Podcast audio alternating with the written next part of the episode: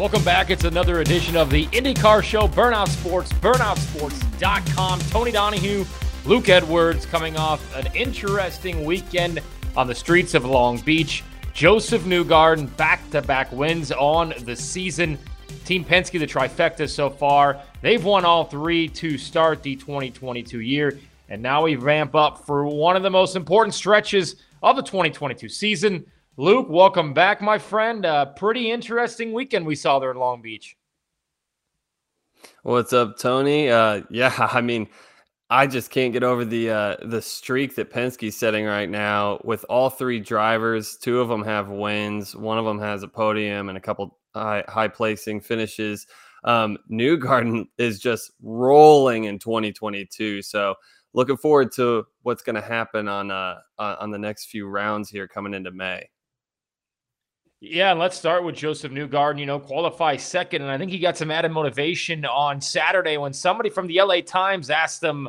I think the quote was, "So at what point does Colton Herta run away with this thing?" And and look, Colton Herta was the favorite, and the first part of the race he was dominant.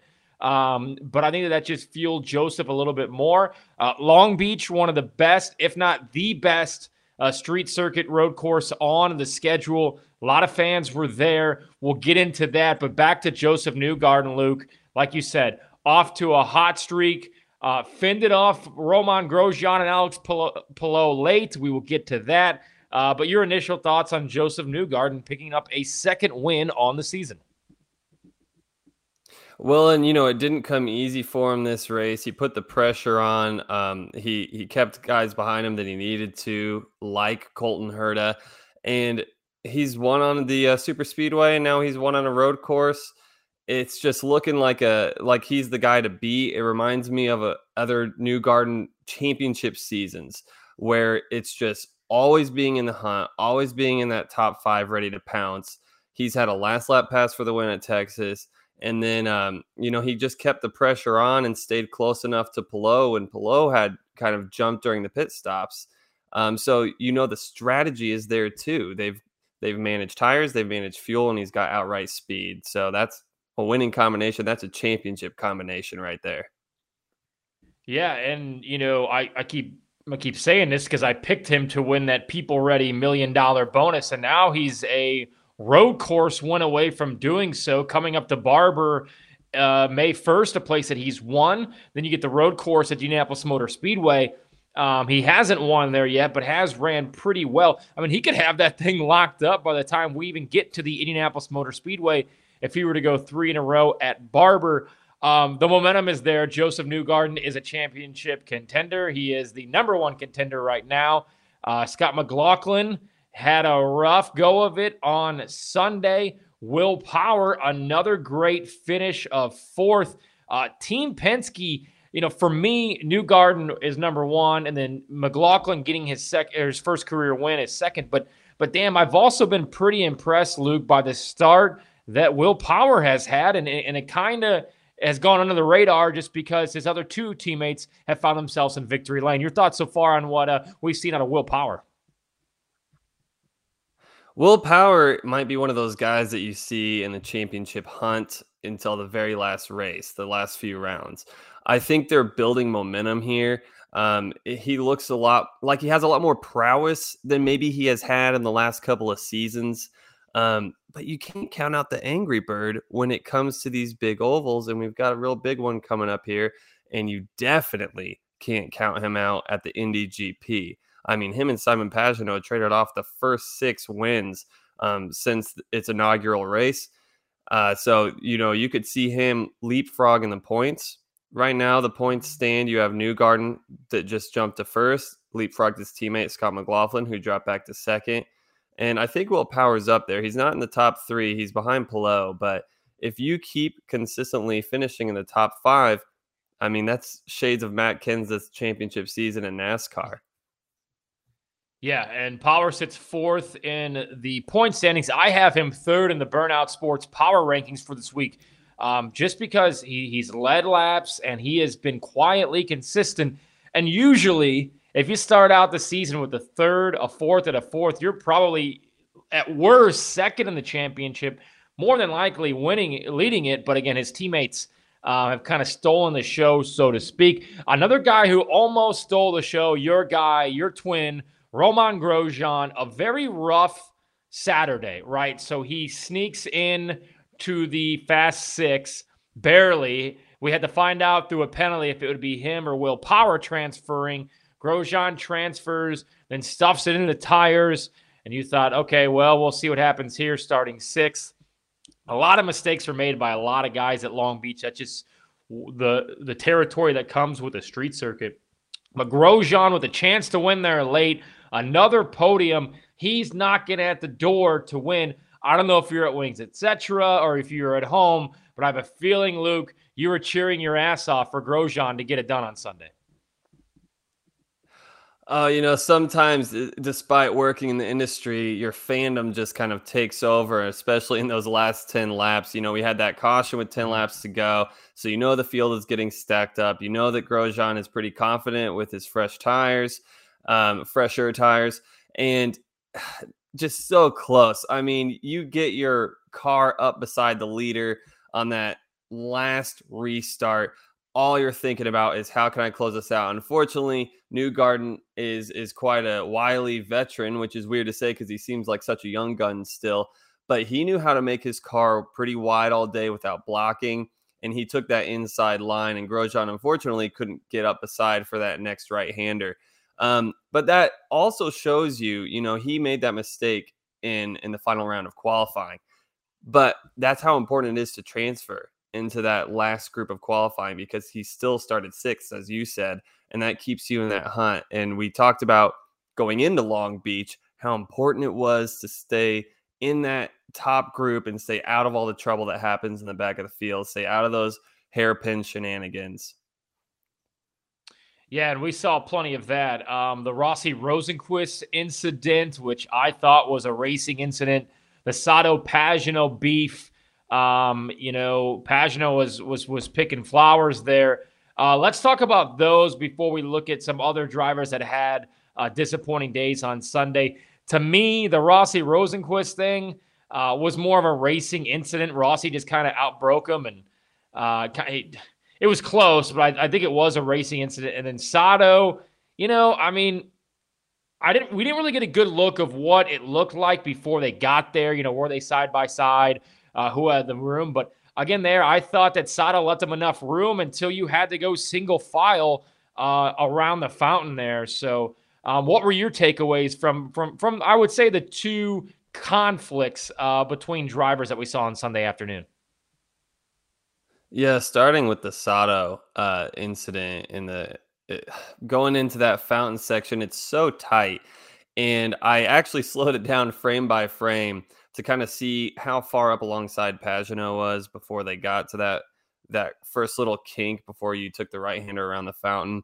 And he was pretty well up beside him, but I agree with you. Um, at first, you know, you get emotional and and you're gonna say he got sawed Um, but that is yeah. a very, very risky move. Um, you know, it, it looked like he wasn't gonna very well be able to make it around the curbing and before corner entry on that first left hand kink, uh, he actually turned down and bumped into Sato. You know, rightly so. You're trying to make that corner.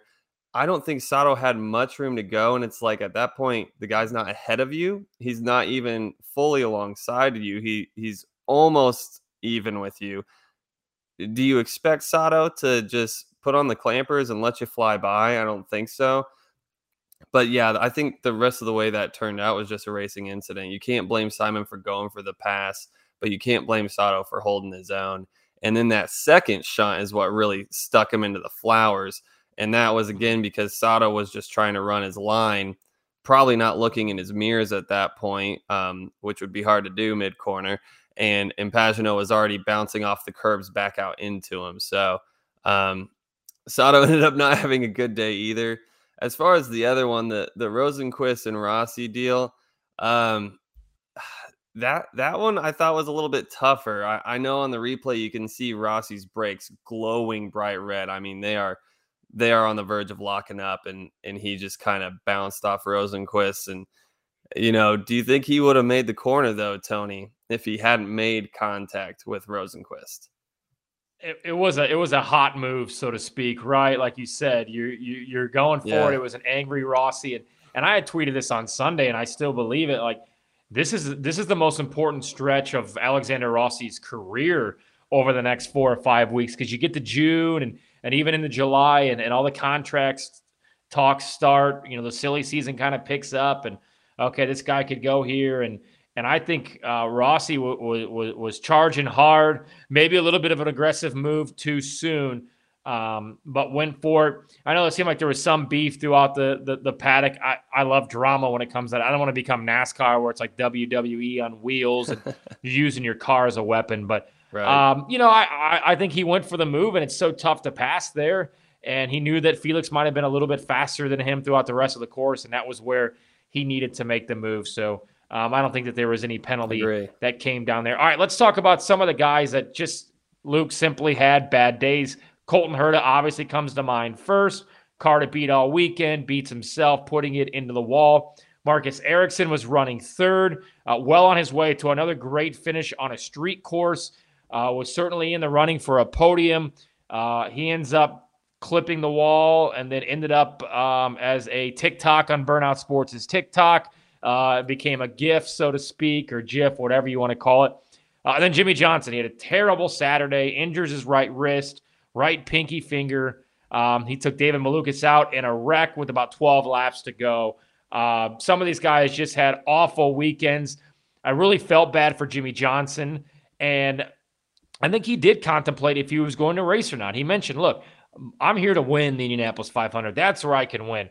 I'm not going out to I'm not going to go out and win Long Beach. Like I know that. And and and I am so happy that Jimmie Johnson is can can can take himself not so serious to say, look, I know that I'm kind of shit at these road and street courses. I'm learning, I'm making progress, but I'm here to win the Indianapolis 500. And, and my best chance is to win on ovals and to win the 500. So um, I totally got that and respected everything that that he kind of said, uh, and and really the way he's embraced IndyCar, as we've talked about many times. Um, Herta, uh, another road and street course race that he had a chance to win, kind of like Nashville last summer, and made a mistake. And then you've got um, the uh, uh, who else did we talk about here? Oh, I'm sorry, uh, Marcus Ericsson. Uh, I think he that's the hardest pill to swallow because he had a podium going, oh, yeah. and with that podium, he was going to be Mr. Consistent again, Mr. Right there in the points, and it all just kind of went away on his own mistakes. So, your thoughts on on those three drivers that had uh, very disappointing Sundays? Yeah, I mean, starting with Colton Herta, um, he already had all this pressure on him because you know how the press is. Everyone's talking about Nashville last year, and he's the favorite going in. He was probably had the fastest car in Nashville last year. So, what are you going to talk about? Nashville. And uh, even during the broadcast, they were saying uh, as soon as they got jumped by Palou, they were like, he's got to keep a cool head. I think that was on lap 34. So he's trailing behind um, behind first and second place. You know, he's behind Newgarden that whole time. He's saying on the radio, I'm faster than him. I'm faster than him. I just have nowhere to go. Again, Newgarden is great at keeping people behind him um, and racing clean. So there was really nothing he could do and then uh, uh, 20 laps or 25 laps or so passed and he started getting on the radio talking about how uh, between him and his dad Bryan was saying hey relax we're going to jump him uh, Palou really got him on those fast in and out laps. Um, he was burning everybody on those. That's how he jumped up front. And they need to do the same. He came back on the radio saying, I know, I know, but his tire, he said his right front tire was chunked up sure enough, that lockup is what sends him in. I mean, he was locked up well before the corner. So just, I mean, what can you say? The the kid is so fast. You want to see him win. Um, jumping to to Ericsson and Johnson, they both had very similar incidents um, that took him out of the race. Uh, I don't know if if Johnson was correct in saying he was just out in those marbles and and locked up the rear. I mean, it looks like it because if I don't think uh, I don't think anybody touched him. I don't think Malukas got into the back of him, but he was backwards before corner entry. Um, Ericsson was just hanging it out there the same way. You know, he was loose from corner entry all the way through. almost took out his teammate. I mean, what a catastrophe that would have been. So Dixon was charging way from the back of the field. Um, and, and he actually just pulled right in front of him. You know, he probably had some rear wheel steer, steer going on, didn't have much control over the car, but somehow Dixon, I mean, he's he's like a gypsy god. I don't know how he does it, but he can run into people and not get damaged and salvage a, a good points race. Um, but yeah, Johnson, I mean, decides to drive without uh without surgery or anything like that. He's got small fractures in his in his right hand uh, around his pinky. Toughs it out. I mean, I like seeing that fight in him. You're right though. I mean, he recognizes his shortcomings and you could see the frustration in him after a second contact. I think that's mm-hmm. where he really got fired up and I'd like to see how that transfers to Barber. Um, you know, a track that isn't that forgiving for a road course, but at least it's not surrounded by walls. You might not wreck a whole front end off your car if you go off in the grass a little bit. So let's see if he can harness that anger, you know, take some of that, those lessons from Rossi, that angry Rossi that we like to see, and and apply that to himself to learn these street and road courses a little bit better. I know we'd all like to see a top 10 out of him uh, before the end of the year. Yeah, so we talked about the drivers that were disappointing on Sunday. How about some of the impressive drives? And we'll start with Tatiana Calderon from 26th to 16th. Wasn't really talked about much. Um, you know, in her first two races in IndyCar, she's she's kind of been quiet, but she hasn't gotten anybody's way. She's been very respectful, and she showed a lot of pace on Sunday. I was impressed uh, by her charge to gain 10 positions and finish 16th. So kudos to Tatiana. Uh, her teammate Kyle Kirkwood first career top 10 finish in IndyCar. I think I'd say Graham Rahal as well, finishing seventh. Uh, he had a very bad Saturday, a crap warm up. They had a lot of issues. Um, just missed being in that top six or that fast 12 for qualifying. And then um, ultimately starts the race in 13th and comes home with a seventh place finish. So those are my three drivers that I thought were uh, had very impressive days on Sunday, Luke. Yeah, I mean, great call on Tatiana. Like you said, she didn't get a lot of coverage. I think uh, she's she's just taken a while to adapt to these cars. They're extremely physical cars. Um, herself and the other rookies have mentioned just how tough it is and how surprising it was after St. Pete. Um, you know, blisters on their hands. They don't have the calluses built up yet. Just a lot of aero weight, a lot of load getting transferred to the steering wheels of these cars, especially over a bumpy street course. And one thing a lot of people kind of forget on these street courses is they're crowned because it's a street, you know, for drainage. So you're going off camber on corner exit and having to hang on to these things. So you're uh, you're getting a lot of wheel transfer of motion there. Um, great call on her. Some of the people that stuck out to me outside of Tatiana and Graham Rahal, who is man, he still has it on street courses. They're I think they're really close to getting a podium here soon. Um, and Kirkwood, top 10, like you said, another great one. Uh, Dixon again stood out to me. He also gained 10 spots along with Tatiana from 16th to 6th. Um, remarkable run by him, always the GOAT. Um, but Helio Castroneves, you know, we talked about some of the teams that need some results, and we saw um, we saw him get a top 10. He got ninth place, but he started all the way back in 14th. Uh, so you know, nice little gain of five spots there, and kept his nose clean in the thick of it. You know, people sliding all around him on those restarts. And then another team that we've seen struggle all year, uh, Team McLaren. They ran in the top five the first 20 laps. Um, obviously, we talked about Rosenqvist being up there, good qualifying run. He looked strong. He had some speed until he uh, had some tire fall off and, and then got bumped back in that incident with Rossi. Uh, but O'Ward ultimately finished fifth. So they needed that. They needed that top 10 run. He seemed so relieved, almost like it was a win for them to come from 11th to fifth. So those would be my big movers of the race. And I, I heard this um, from somebody that I would certainly trust on Pato O'Ward. There's, there's kind of been a, from what I was told, a Formula One type of feel where every all the feedback has to be given – and they're asking him things and and and and Pato is a driver that he just feels it in his hands and he just knows what he feels and he doesn't know some of the other technical terms. Uh, almost what I was told, almost like a Cole Trickle type situation, right? Like you just know to go and you know how to feel and you hope that the car goes with you. Um, so yeah, it was good to see yeah. Pato O'Ward kind of get um, a solid a solid run under his belt, but I don't know what is going on with Felix Rosenqvist. He's had back to back great qualifying efforts, and it just fades in the race. And he obviously had a horrible season last year. Um, you know, he won the he won a race in 2020 in the pandemic with Ganassi, almost won at Texas. Kind of came on strong with that team, but but but since coming over to Arrow, I mean, look, I I get you know it takes you know Helio told me last week when I talked to him on Wednesday. He said, you know, where I'm only 10, 10 races into this with Meyer Shank, we're still learning a lot of things. We're still gaining that momentum. Yeah, we won the 500 and that helped. Um, it's it's it's like go time now for Felix Rosenqvist, right? Like you obviously have the pace in qualifying. Uh, you know, I, I, don't expect you to go out there and win, but Rosenqvist needs to start collecting top tens and top fives here real soon, or or that rumor mill is going to start swirling that oh maybe Rossi's going to go to Arrow McLaren, maybe you know Felix and Rossi swap seats or Kirkwood moves somewhere. I mean that's going to start coming, and that just puts more and more pressure on you throughout the summer. And again, I've mentioned this before. I said it last week, and I'll say it again.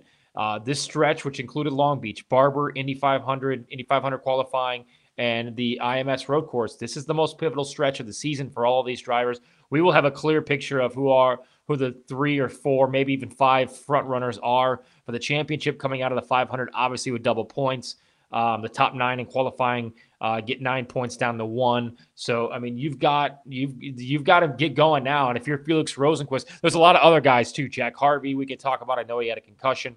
Um, and, mm. and and maybe we'll save this for next week since there isn't a race next week, Luke. But but some of these rumors are going to start happening. And for Felix Rosenqvist, it's it's time to shine. It's time to show your talent that you belong in this car and, and, and, that you can move things forward. Because if you get to the road course at the Speedway and, and Pato gets another podium like he did last year, and Montoya finishes eighth in the 500 like he did last year, eighth or ninth, and you're 20th or 22nd, you know, things are going to start looking around in the mirror and saying, all right, well, we're Arrow McLaren and we, hold, we hold ourselves to a higher standard, and the results just simply aren't there. So, uh, we'll see what happens with Felix Rosenqvist. That's going to be an interesting domino to fall.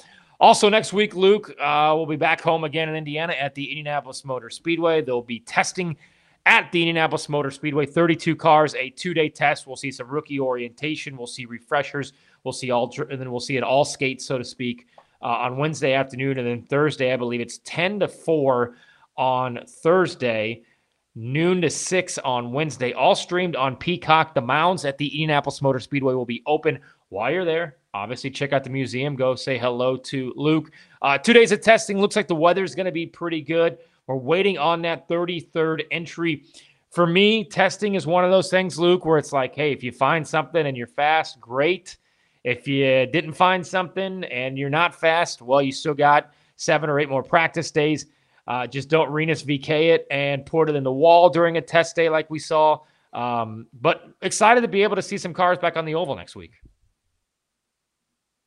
Yeah, it's this time of year where it really starts feeling like springtime is here. Hopefully, hopefully. I know our weather. I don't even look at the weather before like three days out because you throw it all out the window when you're trying to look at these forecasts. But hopefully we get something similar to to some May weather so these guys can really apply and get those speeds up and and start dialing these cars in. Um, I know you're going to see a lot of guys just trying to get comfortable, trying to get some race setups. Indy is one of those tracks where every single year you can have the same surface, you can have the same temperatures, you can have the same team, car, everything, same rules package.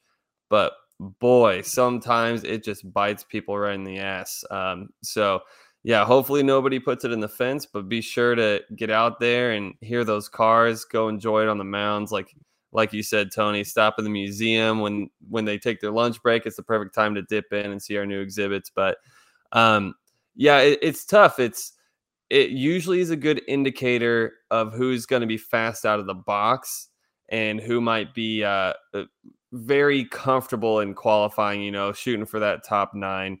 I think it's going to be critical for these rookies, though. Um, th- this is, it's not old IndyCar. You don't have all the ovals on the schedule.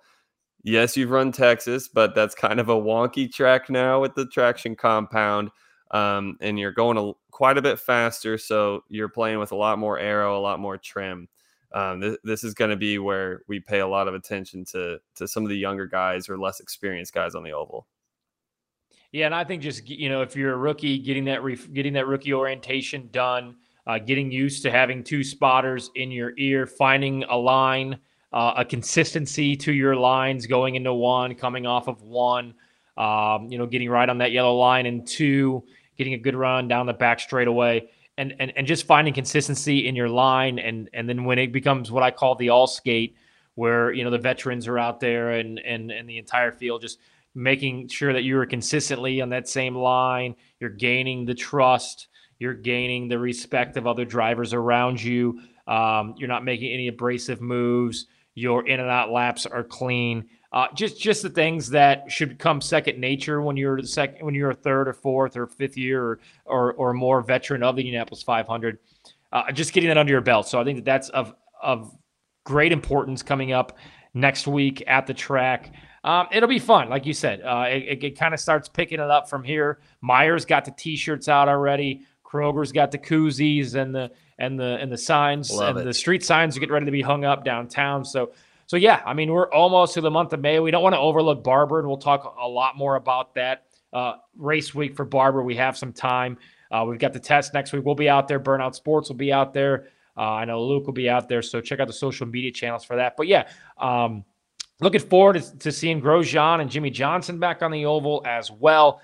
Uh, with that said, Luke, um, you know Josef Newgarden's kind of been the the head of topic, the head of table so far this year, winning the first two races. But it just seems like he hasn't quite been there at the finishes of Indianapolis 500. Do you believe this year, Luke, is the year that Josef Newgarden can get it done and win the Indianapolis 500?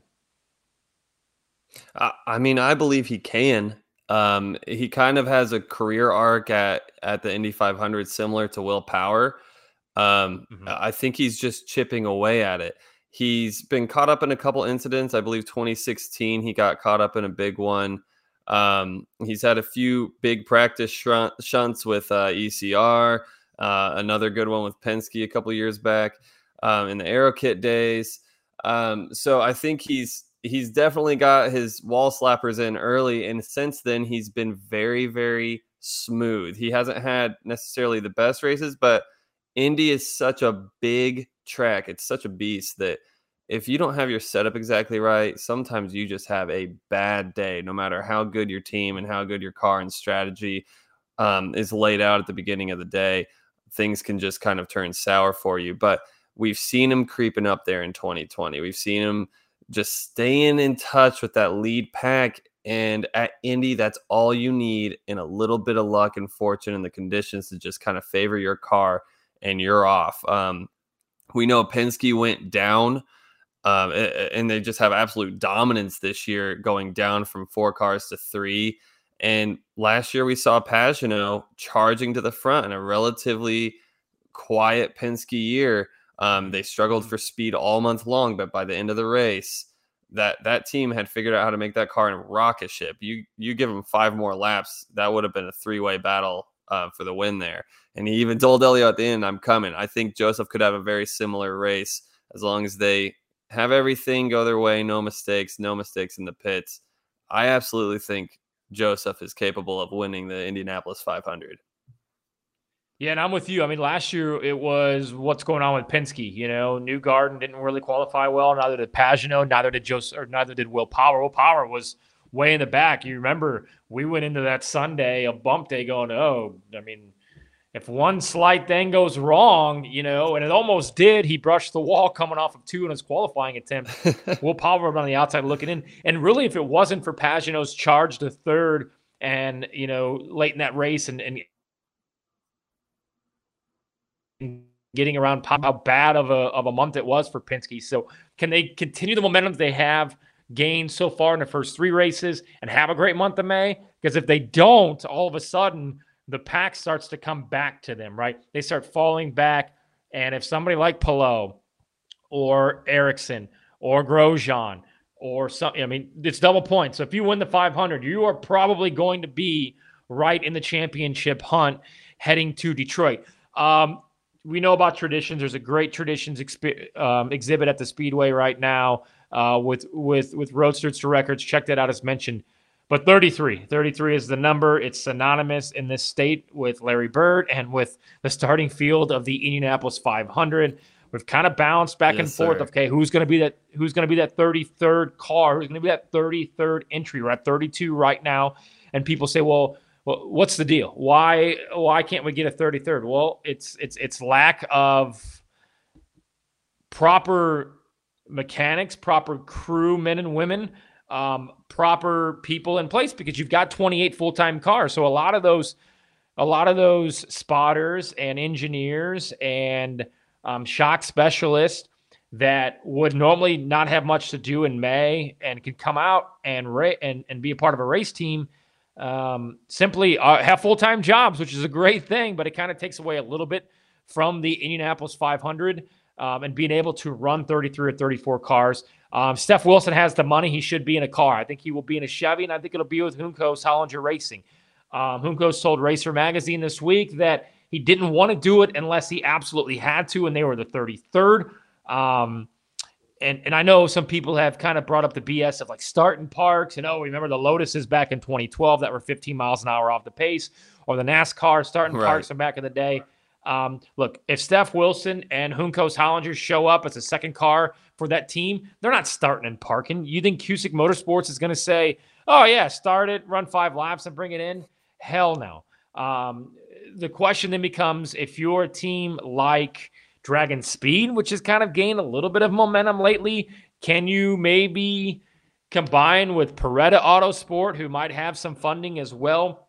The former 34th, the Simona get that ride? And then really, if if you're going to be that 34th entry, you got kind of have to look at like, okay, if we go there, we have to make the race, right? Like, and there's a chance that we don't. So what's the risk reward to that?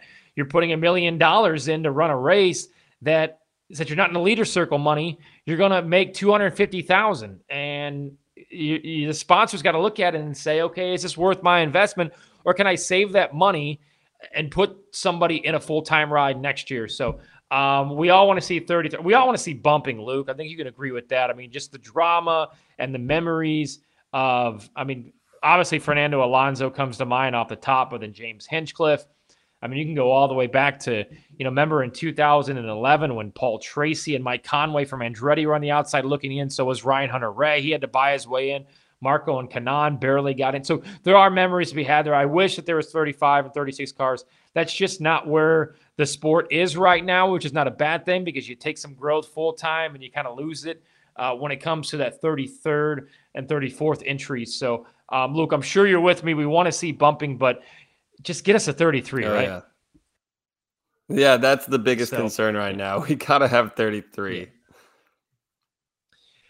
And we talked about this earlier too. Uh, before we wrap up, um, you know, this is the most important stretch of the season. I feel for a lot of these drivers. Uh, but Luke, let's get some of your early season takeaways. 16 of 29 drivers who have made starts this year have led a lap that included uh, drivers like J.R. Hildebrand and Ed Carpenter, who have only raced one race so far this year. The crowds and the TV numbers have been up. Uh, I think they uh, estimated 180,000 at Long Beach through the three days. I was at St. Pete, um, as we talked about on the show on Burnout Sports, that it was you could barely walk. You could barely walk through the paddock before or after the race. Um, and hopefully this thing keeps up at Barber. Uh, Barber is very tough to win starting outside of the top 10. It'll be the largest entry list that we've ever seen at Barber Motorsports Park. Uh, Luke, give me some of your other early takeaways from the season, or you can piggyback on a few of those that I just mentioned. Yeah, one of the things that I've been noticing is week in week out. While yes, we have had Penske dominance in the and finishing first, um, is just the overall competition every single year. The last couple of years, it mm-hmm. seems to get tighter and tighter and tighter. The margins for error go down and down. I mean, you go back and watch some old footage of other IndyCar seasons, even back in the CART days, you could have some pretty significant blunders or mistakes and and still make it back up to a top five, but the field would overall spread out. And, and just the mm-hmm. field is so tight right now that it's kind of turning into that football any given Sunday. Um, I mean, really, you are right there. Like it, Team McLaren comes to mind. Rosenqvist qualifying on pole at Texas and then qualifying up in the top five this last race. You know, it just takes a couple things clicking right. So it's just it's exciting to tune in and see every week is there going to be a first time winner? Grosjean right there again on the podium. Is he going to be getting his first win this year? That would be such a big story. I, I think he counts the exact number of days since his last professional race win. So you know he's hungry. Um, one of my big takeaways is is from this last week is just seeing the progress of Rossi. Um, they got that top 10. Uh, we we just had him over at the museum tonight. So I heard him talking a little bit before he did his speaker event. Um, you know, there's some to be desired on the table. There's something left there, but it seems like he's got his confidence and he he knows that he can capitalize. So I think he could also be a contender later in the year. Um, eh, but the presentation too is just getting better and better every week. Um, like I said, IndyCar fans, you know, the, the best thing about it is we're all crying out for more. We want more. We want more programming. We want more coverage. And they're starting to do that. Um, the podium celebrations, lot, lots more just party going on up there. So hopefully we can get to the point where the TV time works out, where they can actually do a, uh, a formatted podium celebration at all of the races except except the Indy 500. That's the only one where you mm-hmm. can't have a podium.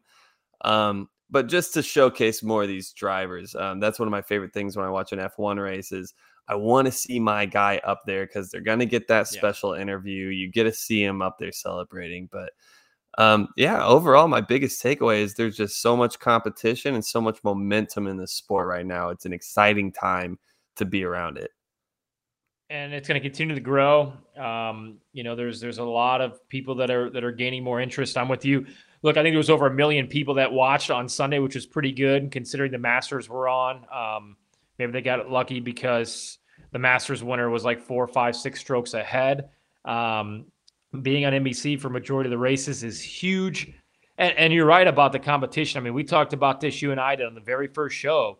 Like Last year, I think it was the number was 7.3. That was the average finish for Alex Palou to win the championship. And I, I think we're looking at sixth, sixth place as an average finish to win the championship this year. And and maybe only being allowed to have one or two bad races unless one of those two bad races that is at the Indianapolis 500, then that kind of uh, stunts your growth to run for a championship. And I look at a guy like Helio Castroneves, who I think a year ago with Meyer Shank on a road course, you said, yeah, ninth, man, that's a great run. But now you're going, damn ninth is uh it's it's it's tough to get into the top 10 right now so the competition level is yeah. is absolutely massive uh, from top to bottom and uh, I think you see that with 16 of the 29 drivers being able to lead laps, albeit yes, some of those on on different pit strategies and fuel and whatnot. But um, it certainly is setting us up for a very competitive, very unpredictable Indianapolis 500 coming up at the end of next month. All right, we'll have you covered next week from the test, Burnout Sports, burnoutsports.com. Check out all of our social media pages. Don't forget to subscribe on YouTube as well. You can follow Luke and I on Twitter. Luke, go ahead and give me your Twitter handle. At Luke Edwards Indy on all social media. Luke Edwards Indy, Tony D Indy as well. Uh, we hope you enjoy your upcoming weekend, your holiday weekend. And we'll be back next week from the Indianapolis Motor Speedway uh, talking about this upcoming 32 car test as we continue to prepare and count the days for the 106th running of the Indianapolis 500. For Jared Spartman and Luke Edwards, I'm Tony Donahue. Thanks so much to everybody out there listening, watching, following here on burnoutsports.com.